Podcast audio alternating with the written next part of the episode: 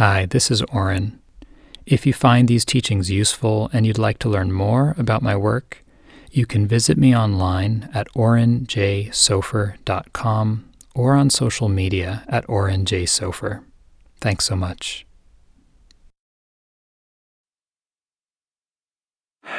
Okay.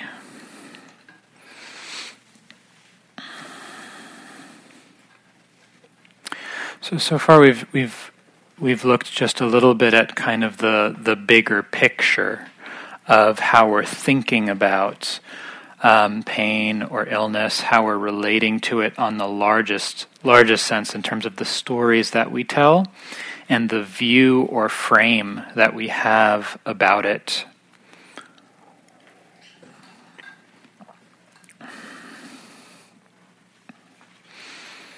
learning to notice when we're stuck in um, a myth that's not true.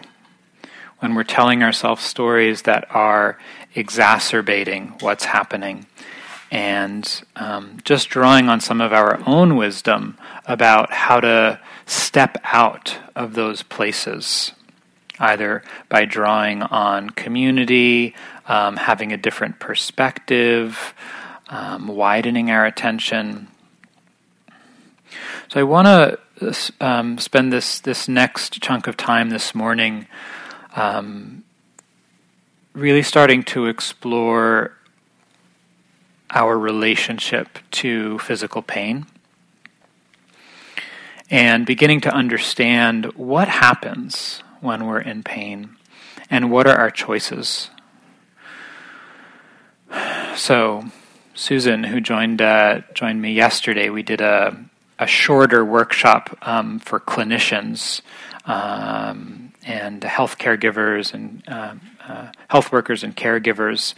Um, this will be from some of this will be familiar to you. Uh, I want to just do a brief experiment. You don't have to sit in any special way. You can just stay however you are. But I just invite you to close your eyes.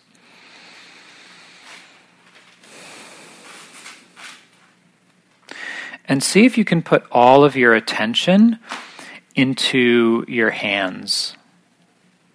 So just feel any sensations in your hands. There might be temperature, there might be pressure or texture, heaviness. Just keep noticing those sensations in your hands.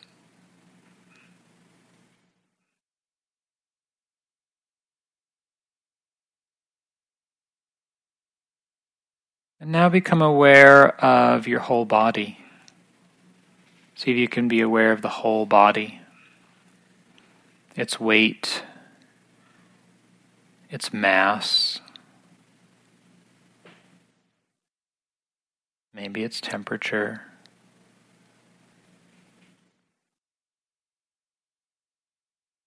And then see if you can widen your attention even further using your imagination or just your kinesthetic sense, can you be aware of the space around you? Maybe even the size of the room in your mind's eye. Just getting a much wider frame.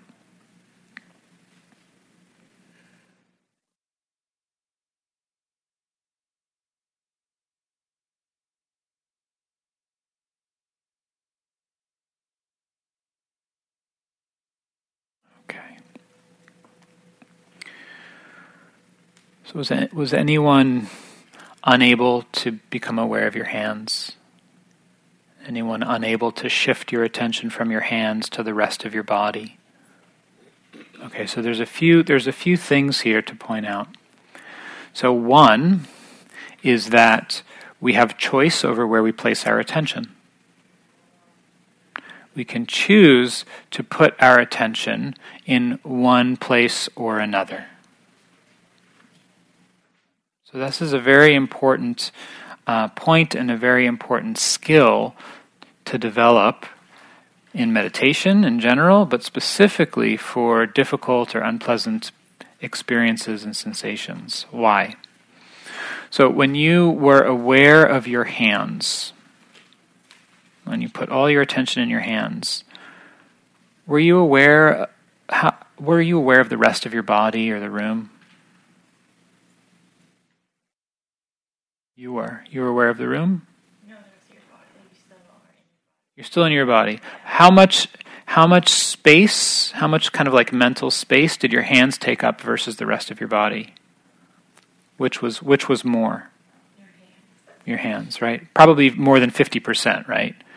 Maybe even like eighty percent or ninety percent, right? So, this is another very important point.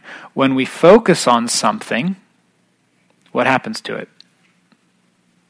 Gets bigger, takes up more of our mental real estate.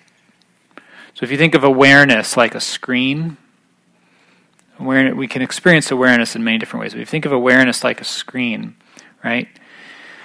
Whatever we focus on gets projected larger on that screen. So if you're feeling a painful sensation and you focus on it, what's going to happen? Going to get bigger. It's going to take up more space in your consciousness. So, one of the things that happens with, with painful sensations, physical, mental, or emotional, is that they capture our attention. And again, there's evolutionary reasons for this. You know, there's a, there's certain conditions actually. Uh, it's rare, but there's a condition where people don't feel pain, and it's very dangerous because if you hurt yourself and you don't feel pain, you can cause a lot of damage. So it, it makes a lot of sense to an organism for there to be a strong signal when we're in pain and for that to commandeer a lot of the attention. But when pain is chronic, or when it's not an acute thing like I stubbed my toe, I cut my finger, I bruised my elbow, and I need to take care of it, when that's not the case, that strong pain signal, if if it keeps demanding all the tension, it just gets bigger. And there's been research that's done, I'm sure some of you are familiar with it, that shows that um, over time, chronic pain can become worse, not because the pain condition is actually changing, but because the, it's getting etched into the brain because the more we focus on it, the more the brain starts to actually learn the painful the, the, the, painful sensations as the main thing to pay attention to and it starts to actually um, appropriate more of the neural pathways so an essential part of working with pain one of the first and primary tools and capacities to develop is the ability to take your attention away from the pain. To develop the muscle, the internal mental muscle of choosing where we put our attention. And this is going against the grain because everything inside is being pulled almost like in a gravitational way towards the pain. The mind wants to go towards it because it thinks that there's something that, that we need to do about it. It's like when we, we were kids and you'd have a loose tooth that hadn't fallen out yet, like all day long you're playing it with it. Like the mind just does that, it just keeps going there. The other thing that happens when the mind goes there is we can get overwhelmed. Right? If it's if it's a lot of pain or if we're adding mental and emotional suffering on top with the stories that we're telling, we can very easily get flooded and then, you know, it's difficult to function. We're not available for our life or the people we love. Uh, not to mention that that in and of itself has difficult physiological effects. So, in working with pain, balance is key. I said earlier this morning that there's always two things in our experience there's what's happening and how we're relating to it. So, one of the main instructions that meditation teachers will give to people when there's something pleasant, unpleasant, or painful is try to be mindful of it. Right? How many of you have heard that instruction? Try to be mindful of it, right? Well, you can't be mindful of something if you don't have some balance if there isn't some degree of what's called equanimity, which is this kind of balanced non reactivity in relation to what's happening, we can't be mindful of it. We just start reacting, we just start spinning. So the first step, the first intervention, is actually to see can I come out? Can I actually move away from the pain? Um, there's a, a principle that firefighters use that's very applicable in this. And the, the principle is don't go in if you can't get out. Firefighters will not go in to fight a fire if there's no exit route, for obvious reasons, right? So it's the same with pain. We don't go in with our attention if we can't come back out. And this can be more or less challenging depending on the kind of pain we're working with. And we'll talk about that. We'll talk about different ways to move the attention away, to actually find relief from the pain, to find balance with it. There's a whole spectrum of practices that we can use to strengthen this capacity to move away from pain. Uh, I call them indirect practices because they're not dealing directly with the pain. They're addressing it indirectly by creating the conditions, by supporting the conditions for us to be with the pain.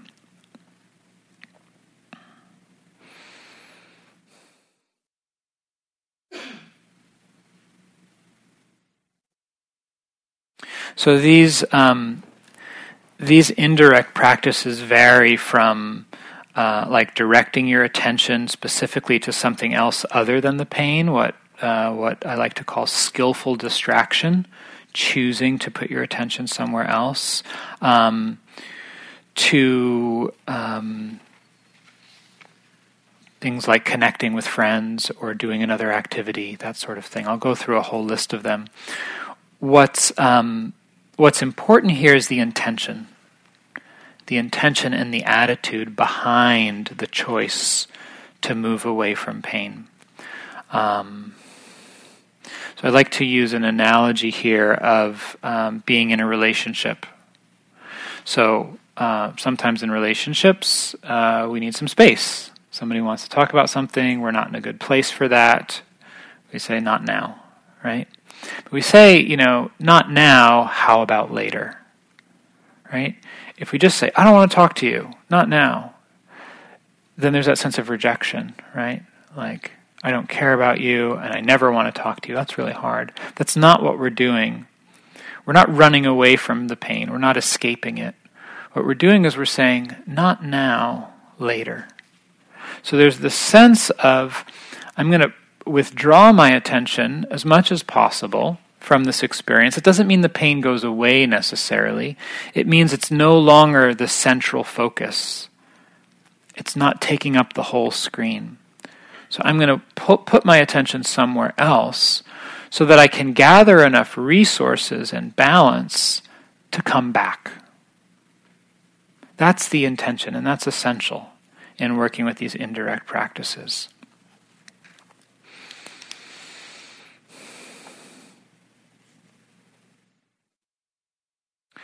So,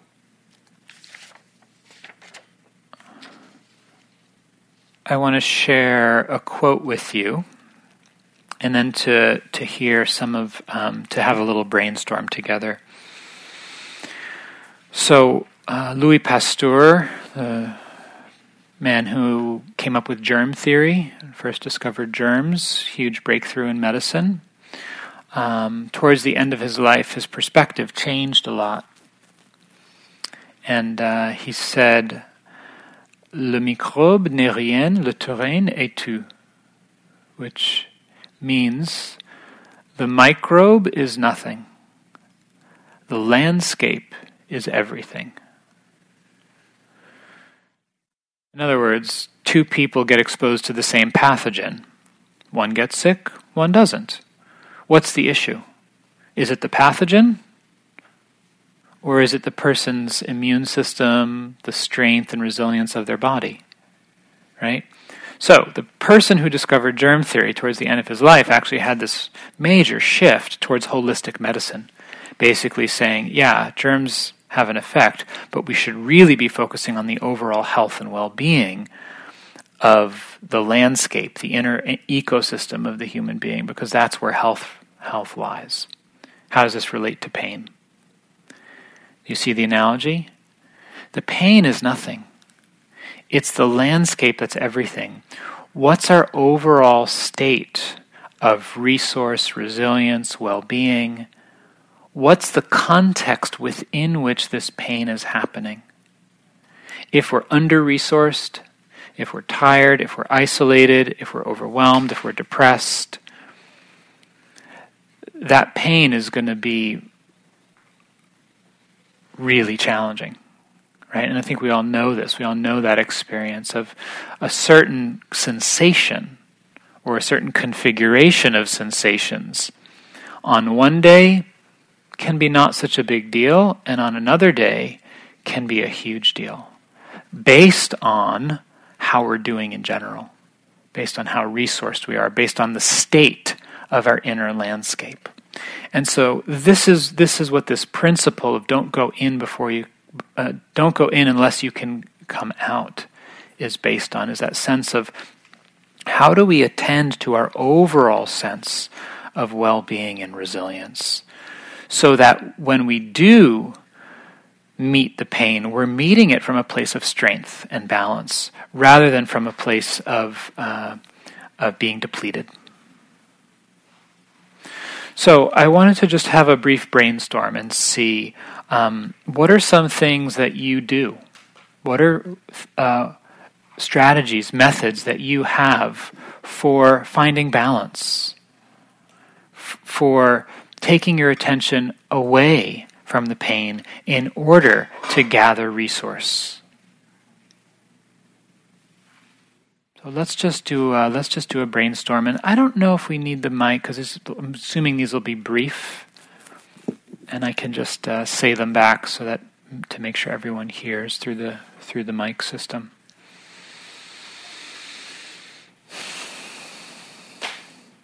Come on, I know there's a ton of things that you do to help, you know, find some relief or balance. Okay, so meditation. Mm-hmm nature, being outside.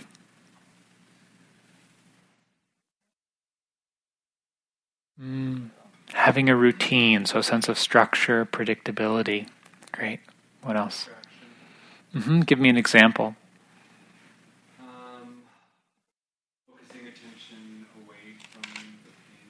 Okay. So so so consciously redirecting your attention. Yeah. Mm-hmm. And that could be internally, right? Like that could be if you have really strong pain, say somewhere in your core, it could be really focusing on your hands or really feeling your feet or even massaging your hands. It could be redirecting your attention externally, right? Picking up a book, putting on some music. What else?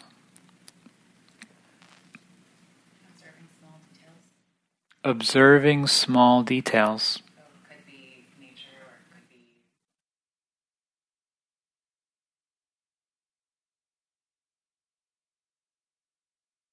Mm-hmm. Right. Yeah. Yeah. Yeah. Yeah. So similar, but the sense of focusing on detail. Yeah.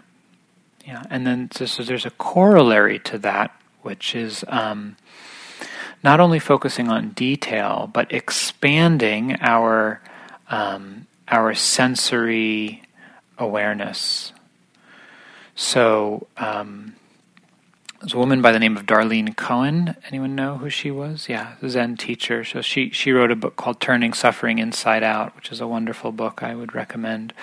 Um, she had terrible arthritis, really crippling arthritis. And one of the things that she talked about was in order to deal with it, she um, trained her mind to notice other sensations that were more subtle.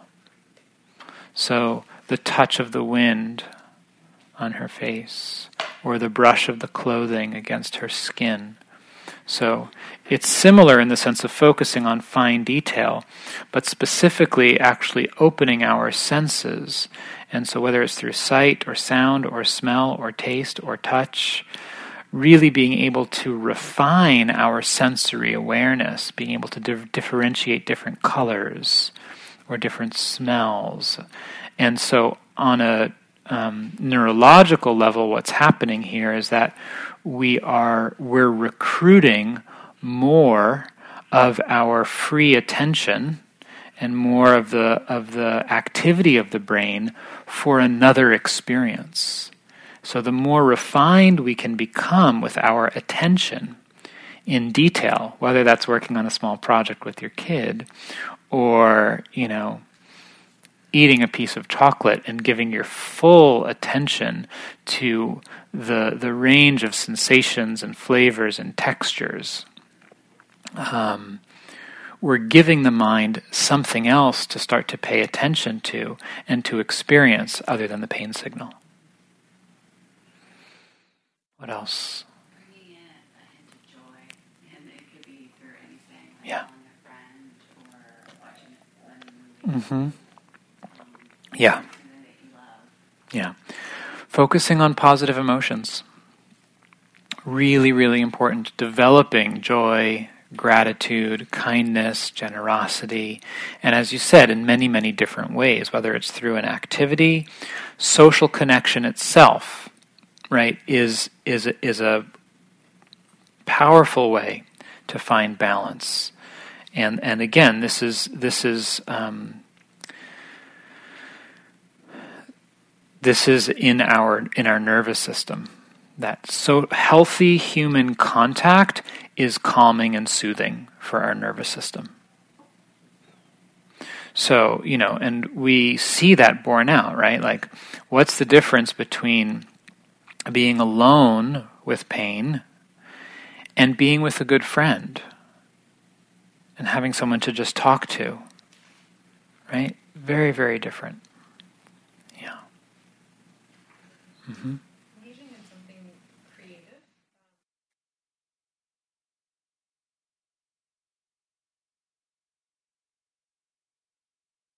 Mm-hmm.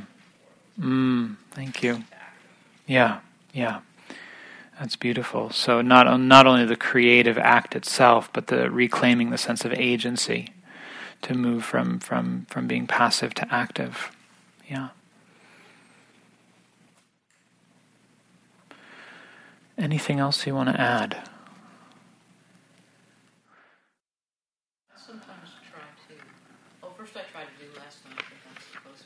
Mm-hmm. And that usually helps to accept that less is okay. Like when my daughter was little, I called it low impact parenting. Uh huh. Where if I was having a bad pain day or a low energy day, I just figured out something to do with her where I didn't have to do very much. Like we didn't have to go out and have a big activity and an outing.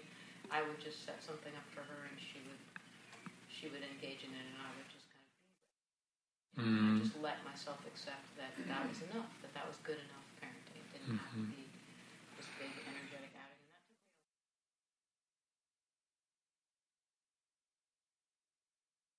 also, I try, if it's possible, I try to find a way that I can give back or be compassionate or listen to somebody else's suffering mm. so that it kind of shifts the balance. Yeah. focusing on myself or just sort of being caught in that because of, you know,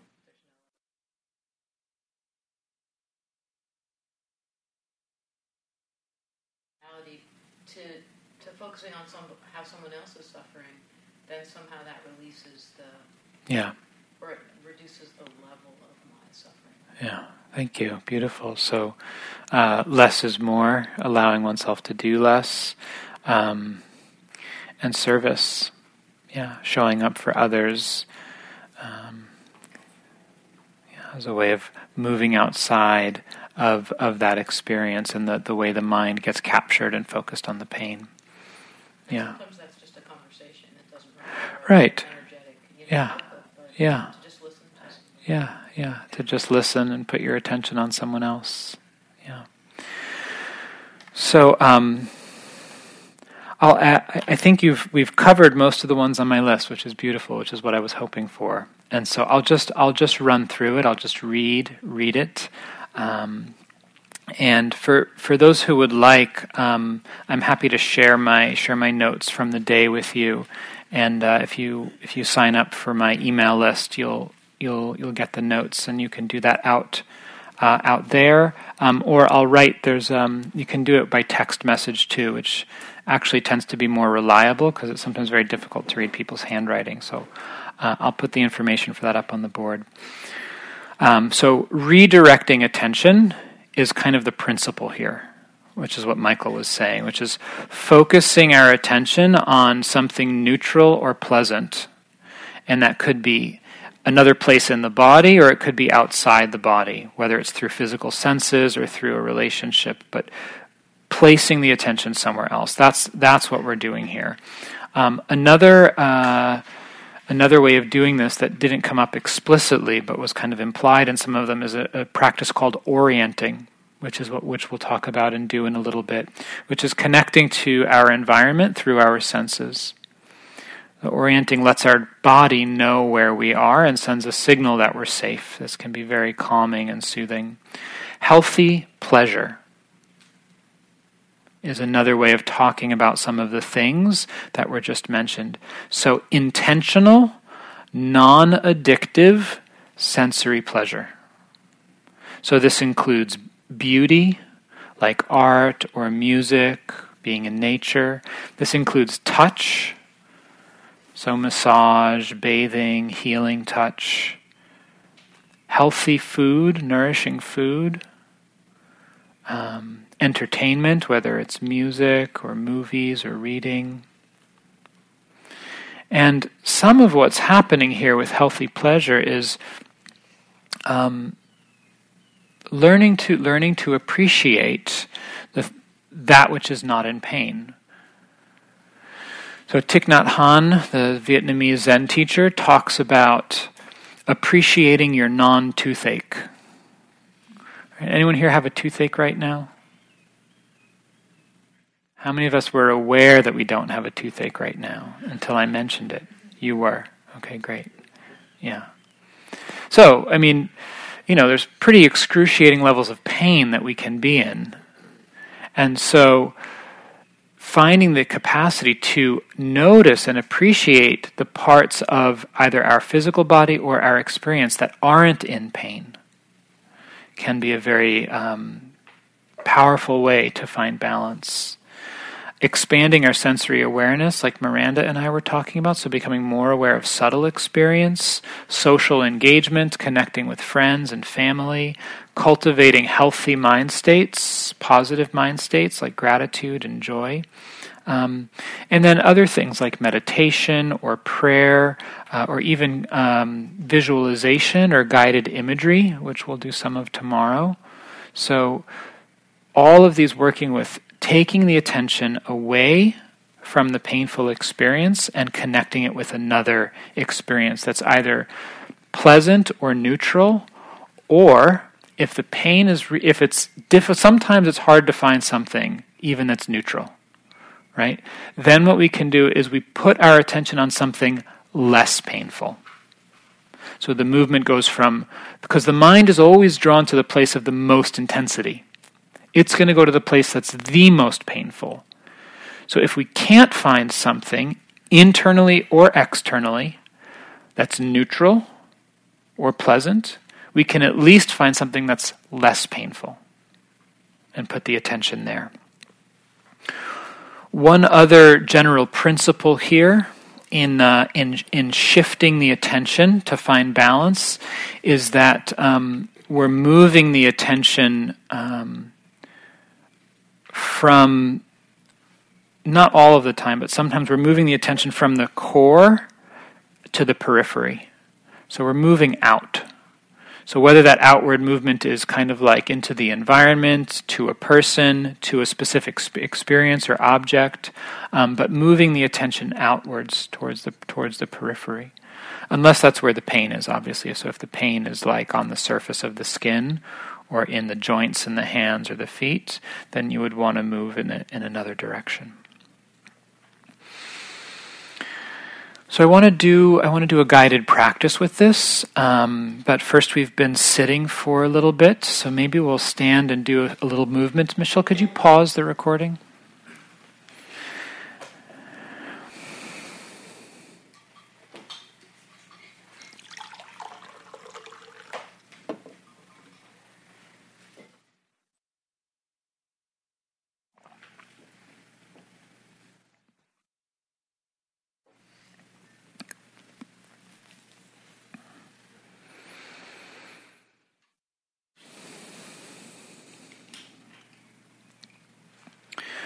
So, I want to do a short guided practice um, of redirecting our attention in a few different ways to just give you a little bit of a menu of tools.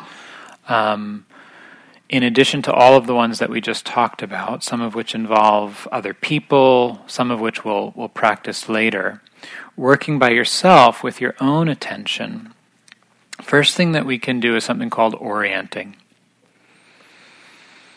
So if you've ever watched deer or elk in the wild or videos, you'll see them grazing, they're kind of eating, and every few minutes, what do they do? They look up, look around, go back to eating. So you know why they do that? Predators. Right, they're checking for predators, making sure that they're safe. So that's called orienting. Connecting to the environment through the senses orienting sends a signal to our nervous system that we're safe. So, using the eyes, the head, and the neck to connect with our environment is generally calming and soothing for the nervous system. So, I want to just invite you now to explore that. So, let your eyes go where they want to go. Go ahead and just begin to look around the room. And see if you can explore the space inside, outside, through the windows. And in particular, as you're looking, I want you to notice color, shape,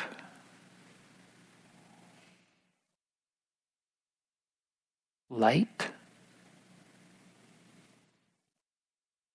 And line. So we don't see trees and windows and walls. We see green and brown. We see squares.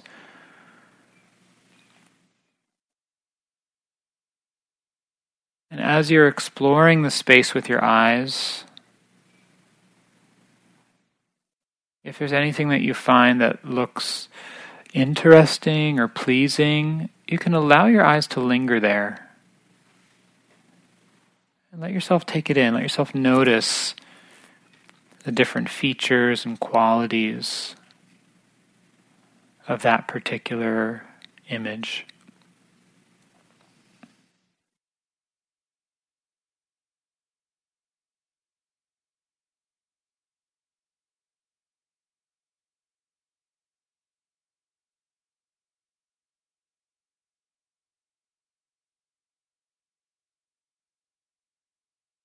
If you feel yourself zoning out, try to see if you can uh, move your head and your eyes and really, really connect. Really see what can I notice here.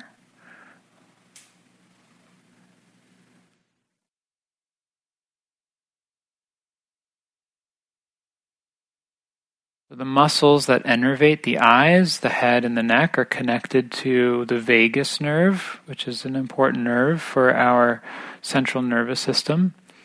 And by turning the head and using the eyes in this way, it actually activates the ventral vagus nerve, which is calming for the for the nervous system. So you might even find yourself taking a spontaneous deep breath. That often happens for me when I orient.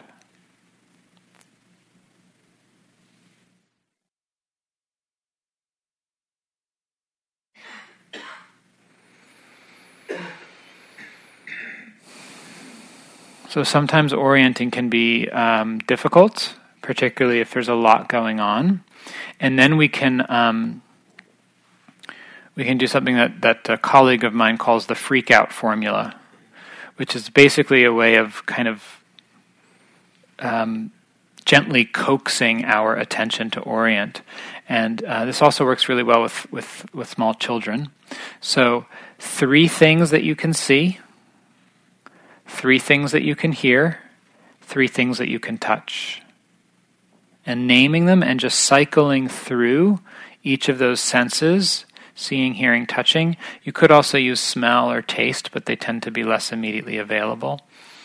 Um, and, and taking care to really name the experience rather than the concept. So instead of I'm touching the table, it feels smooth, um, slightly hard, and there's a ridge. Okay? Instead of saying, I see the hills, it would be, I see brown, darker brown, yellow. I see some green, some yellow green. I see a kind of diagonal line. So, really noticing the actual experience, which is bringing our attention out from the internal world and connecting us with the present moment. So, Doug was talking earlier about the power of really staying focused on the present moment. This practice of orienting or identifying specific experiences of sight, sound, or touch helps to root our attention in the present moment.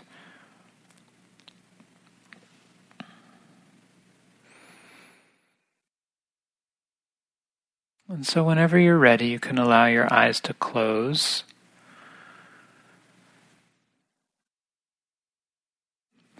And notice where your attention goes automatically. Maybe it goes to your breathing if you're a meditator, or some other meditation object. If there's pain in your body right now, notice if your attention goes straight there.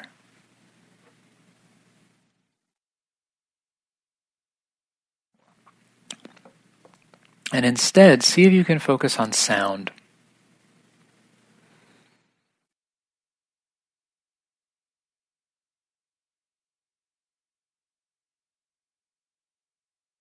Notice the sounds in the room.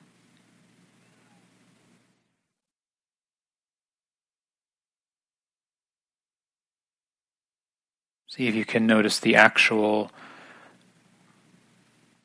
experience of hearing rather than the concept of what you're hearing.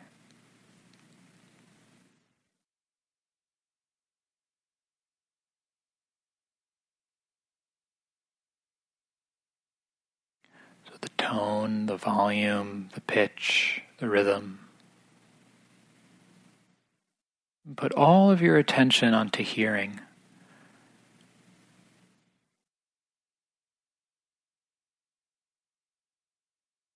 You might even make a soft mental note. Hearing, hearing. Reminding the attention to stay focused on the sounds that are occurring.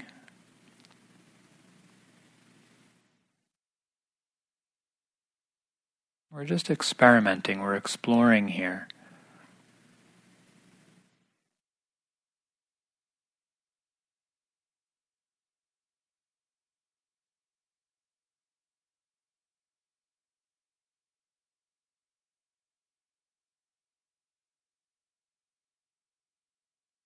See if you can notice the sense of space, wide open field that comes with hearing.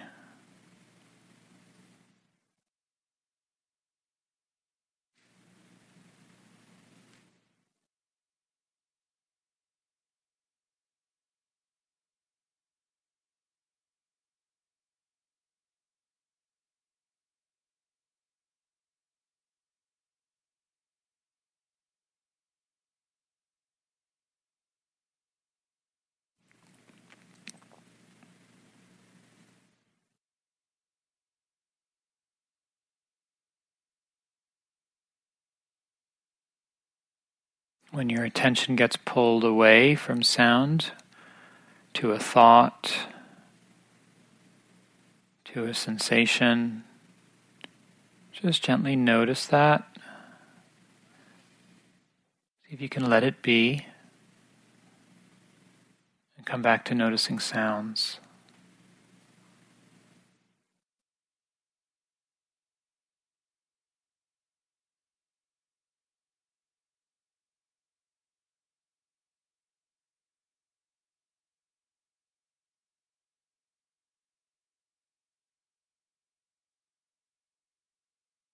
Exploring what it's like to take a very wide frame of reference.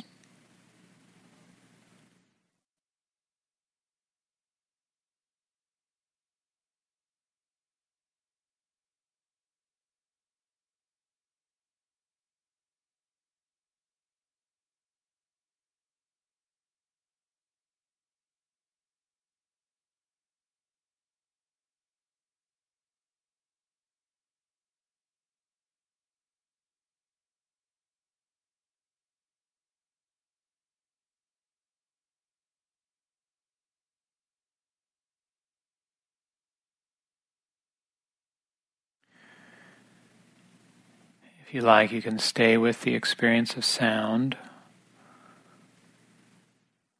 Or you can experiment shifting your attention into your body and see if you can find a place in your body that feels pleasant, or if not pleasant, at least neutral.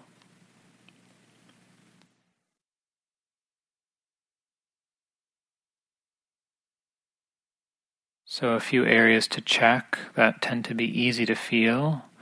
One is your hands.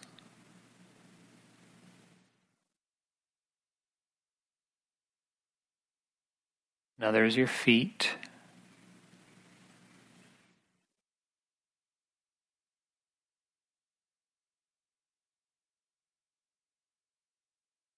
Another is your lips or the tongue in your mouth.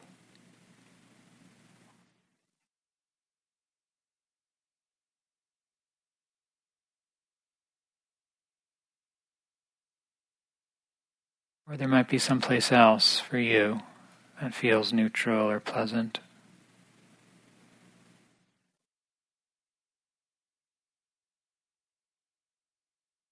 So choose a place and then begin to explore it.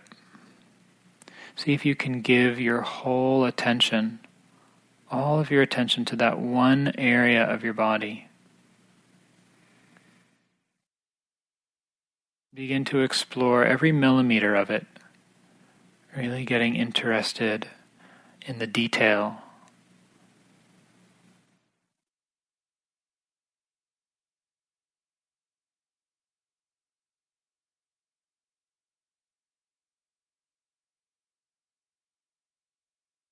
If there are other sensations that are tugging on your attention, just allow them to be in the background. They don't need to go away.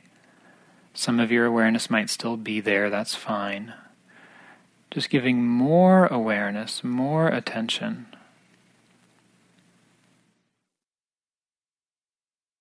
To feeling this other part of your body.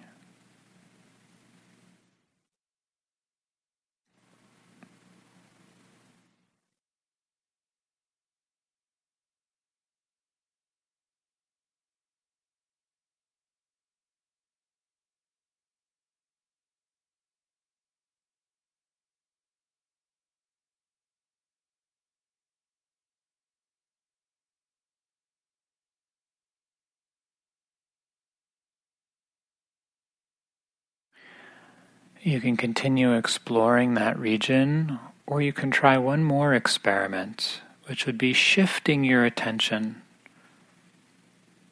So try shifting your attention, say from your hands, feeling the sensations there for a few moments, lingering there. Then to your lips feeling the sensations there for a few moments, lingering there. Then to sound.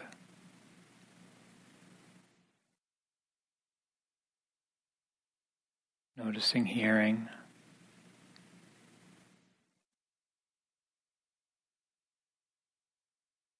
And coming back to the hands just cycling through, seeing what it's like to rotate, shifting your attention between two or three or even four different places, again, that feel, if not pleasant, at least neutral.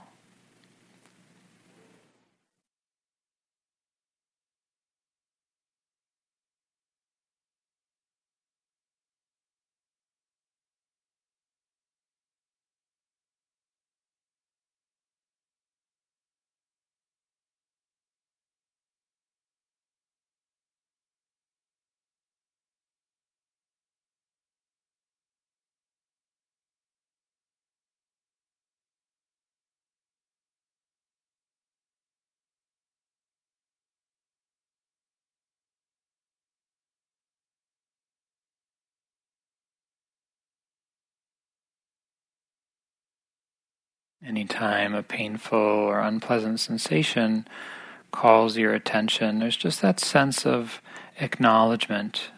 Yes, thank you. Later. Right now, we're doing something else.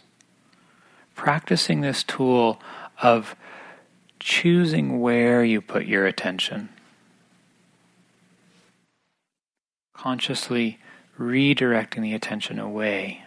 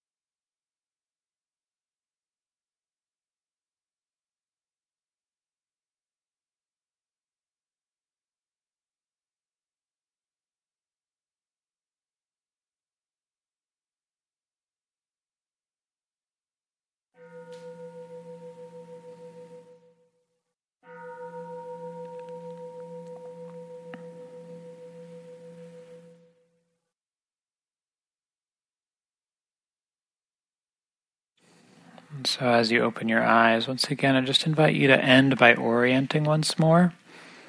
Doesn't need to be long, but just notice what it's like to look around. Let your eyes, your head, and your neck take in the space. What can you notice that you didn't notice before? Any kinds of details about the room?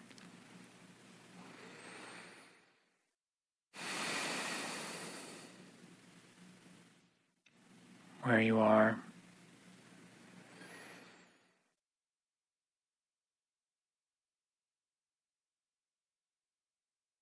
Okay, great.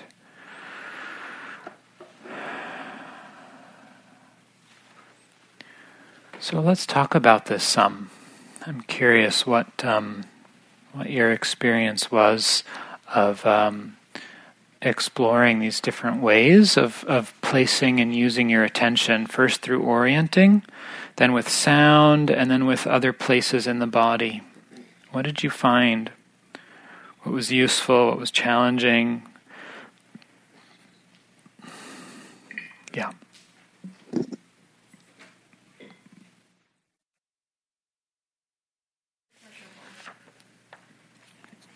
You know, say more. What was what was pleasurable about it? It was just, you know, in feeling pain, taking it away. And it was like this is really beautiful. Like feeling my eyelids relax was just peaceful. It felt mm-hmm. good on my face. Mm-hmm. Looking out at the sky, the blue is so beautiful. Just taking mm-hmm. pleasure in other things that mm. wouldn't normally pay attention to. Yeah, wonderful. I'm so happy to hear that. Yeah, and also to say it's not always possible right? Sometimes when the pain is really strong, it's like it's really hard to focus on something else. Did anyone have that experience? Yeah, yeah, or it almost just feels like I'm trying, but it's just like uh, uh, the, the mind just keeps going back there. Yeah.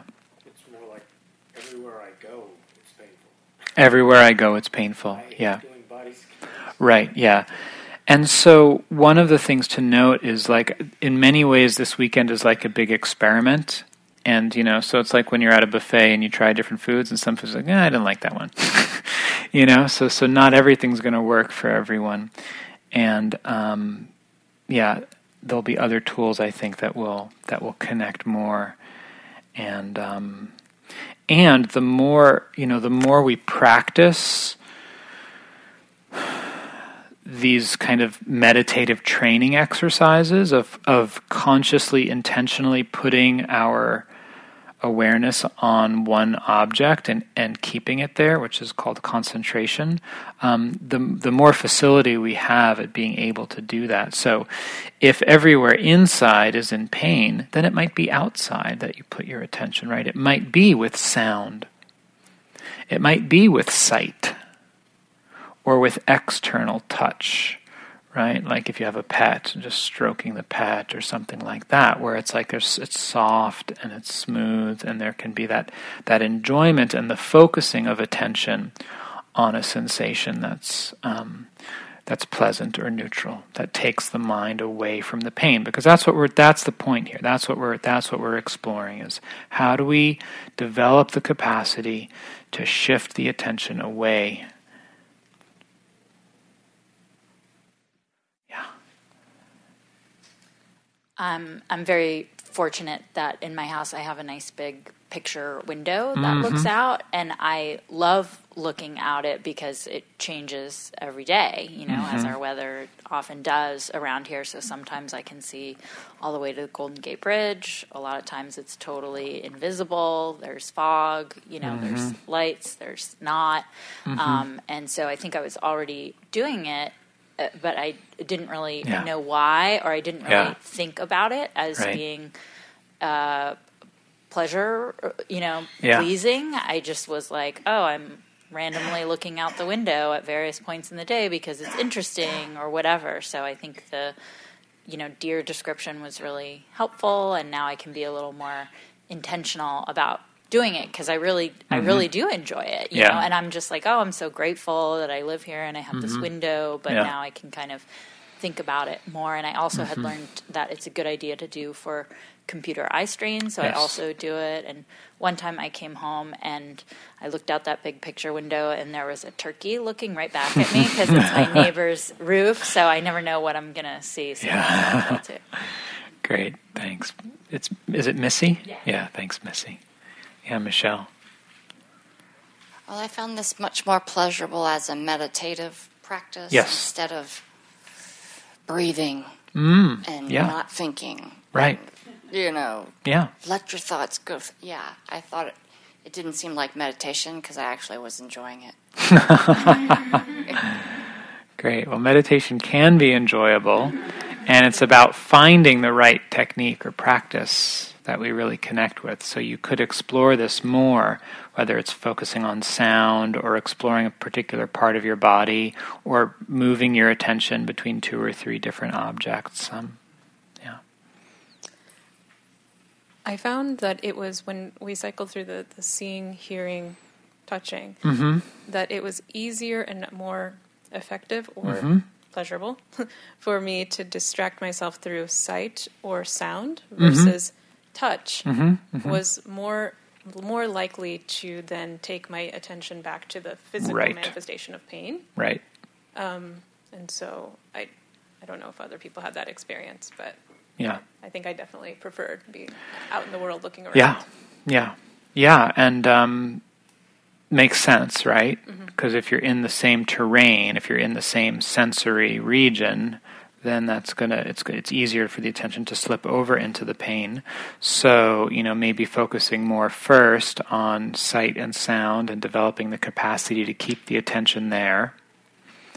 Um, but then I would still encourage you sometimes to practice with can you, um, for short periods of time, focus on another sensation in the body, right? Because when there is um, when there is pain in the body, um, it can be helpful to have developed the capacity to to um, put the attention somewhere else. Like I do when I go to the dentist, that's what I do. You know, I feel my focus on. I meditate on feeling my hands, or the breath, or sometimes loving kindness practice. or just really placing the attention somewhere else. And it's not like the pain doesn't still happen, right? But more of the attention is with something else. Yeah. Yeah, uh, Don. So I've read something to the uh, the effect of um, possibly considering trying to disassociate from your pain. In other words, don't so much concentrate it on on yours as it being kind of an abstract or something else and um, somebody else, and as a way to kind of separate yourself from your Right. pain. And I was just wondering, what would your thoughts be about about that? Hmm.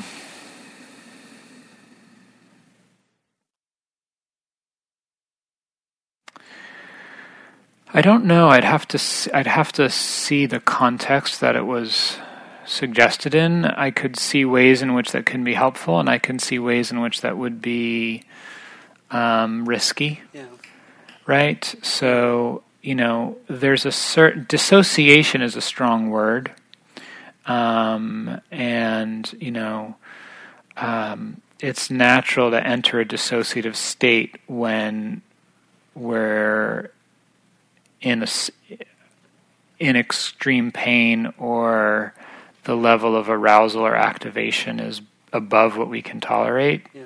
It's protective, and the, the our nervous system does that automatically. Um, it doesn't sound like that's what this person was saying. There's a way to disidentify from the pain, um, which can be helpful, and that's more the direction I would Yeah. go in Yeah.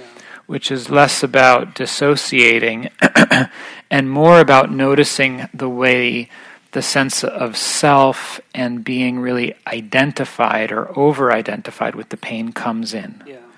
right? Where it's like um, the focus is even less on the pain and more on me and my life and my pain and why am I and when will I and and that kind of self focus is particularly around something unpleasant is usually very painful.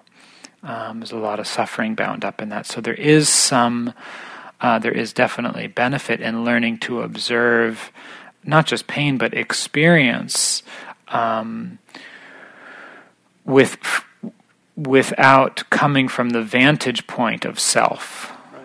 But that's not dissociating. There's actually a very intimate connection with the experience, but it's just not framing the experience in terms of a sense of self. Right. Right. Yeah. yeah and I think maybe that was more the intent of Right. disidentification as Yes. opposed to Dissociation. Dissociation, right. yeah. Right. Yeah. Okay, thank you. You're welcome. Yeah, Miranda. Um, I've got a muddle of thoughts that, Muddle away. yeah, they're not. I, I haven't found the logic for them yet, but Okay. um, I feel like one of the things that I noticed in that practice we just did was how slow everything felt. Um, and I feel like in my life, one of the things I um, wrestle with is um, when to embrace that slowness and when to. Um, I often think of it as compartmentalization. So, um, if someone asks me, like my husband might ask me, like, "Oh, do you have a migraine right now?" Like, I can answer him, like yes or no, or it's this level on a scale of one to ten, but um, it's not at all what I am actively preoccupied by. And I feel like a lot of, like, if I just think about the past several years, like, there's a lot of times where um, I plug through my daily life very actively and there's something that's highly compartmentalized, you know, some physical pain. Um, and I think the slowness practice, I become much more aware of the pain, Right. which itself becomes painful.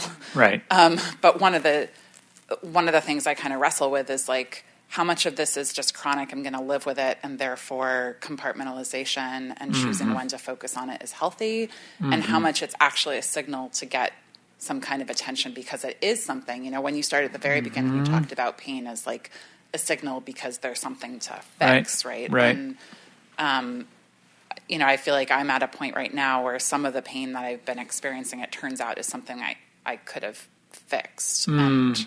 you know, I'm trying to figure out in my life going forward, like how much to spend time noticing, being aware, because it will help me find a resolution, and how much to um, use that skillful compartmentalization where it's not it's not ignoring it it's just deciding to live a life doing things that are more than what if I paid a deep attention to my pain Yeah. I would be choosing to do. Yeah. So there's there's my plate of Yeah. yeah, thank you. It sounds like some very kind of just useful reflections, useful things to, to contemplate, and like when you're compartmentalizing why, how much is it useful, when is it useful, um, when does compartmentalizing actually increase the stress because you're in a struggle trying to keep it in a compartment, right? Versus allowing it to be there but not focusing on it, right? Because those are different things. A sense of blocking something out or compartmentalizing it versus like allowing it to be here, but it's not taking up the whole picture. I guess that's what I'm unclear about Mm-hmm. is how, you know, in that practice we just did, there was some noticing where your attention first goes, Right. which might be to the pain, Right. and then shifting it to something else, Right. And I think you're just you would describe that as allowing it to be there, just not just not focusing, on, Focusing it. on it, Yeah, yeah. yeah, not focusing on it. And again, it's like this particular. So orienting is something we can do anytime, and it's great. You know, you you can't overdo orienting. It's you know you can do it all day long and it'll be fine. um, the the the internal directing of attention is more of just like a training exercise, like building a muscle, and that's not necessarily something we're going to be doing all of the time. But it is something when, say, in the flow of your day, it's like you're having a headache and it's strong to, to notice it and be able to consciously put your attention somewhere else. So if you're washing dishes, to be like, I'm just really going to feel the water and the dishes and the sponge and really just going to keep focusing on that. Even though the headache's there, I'm going to give more attention here to this. So it's, it's, um, the intention is to kind of open up a possibility as a uh, for for further development and exploration rather than saying somehow this is what you should be doing all of the time or this is this is a tool that's useful in every situation. It's more just okay here's one thing. And the central principle um, you know for for this part of the uh, the weekend is how do we develop the capacity to take our attention away from pain? And we'll do other practices um, other ways of doing that but orienting and shifting the attention to another place in the body or to sound is one are, are a few ways of doing it. Yeah. Thank you. Anything else? Any other comments or experiences or questions? Okay, then I have I have an assignment for you. So we're gonna um, we're gonna take lunch. We'll take an hour for uh, for our lunch break.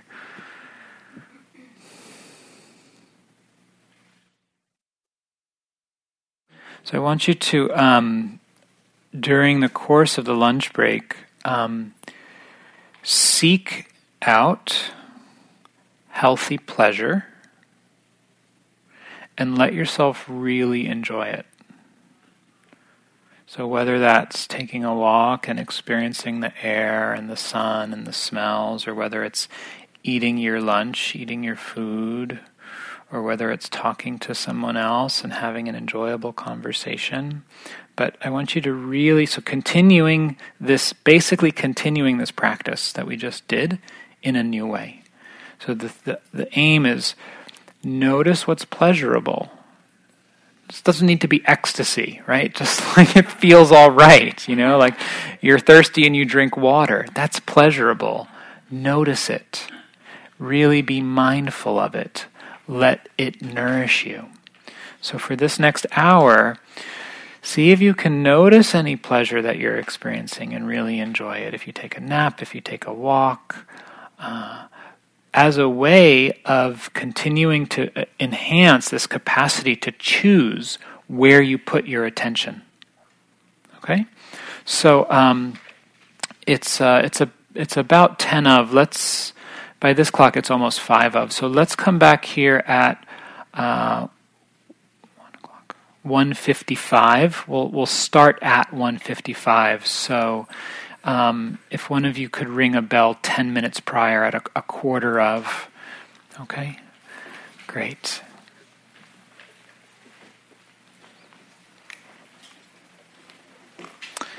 And I will put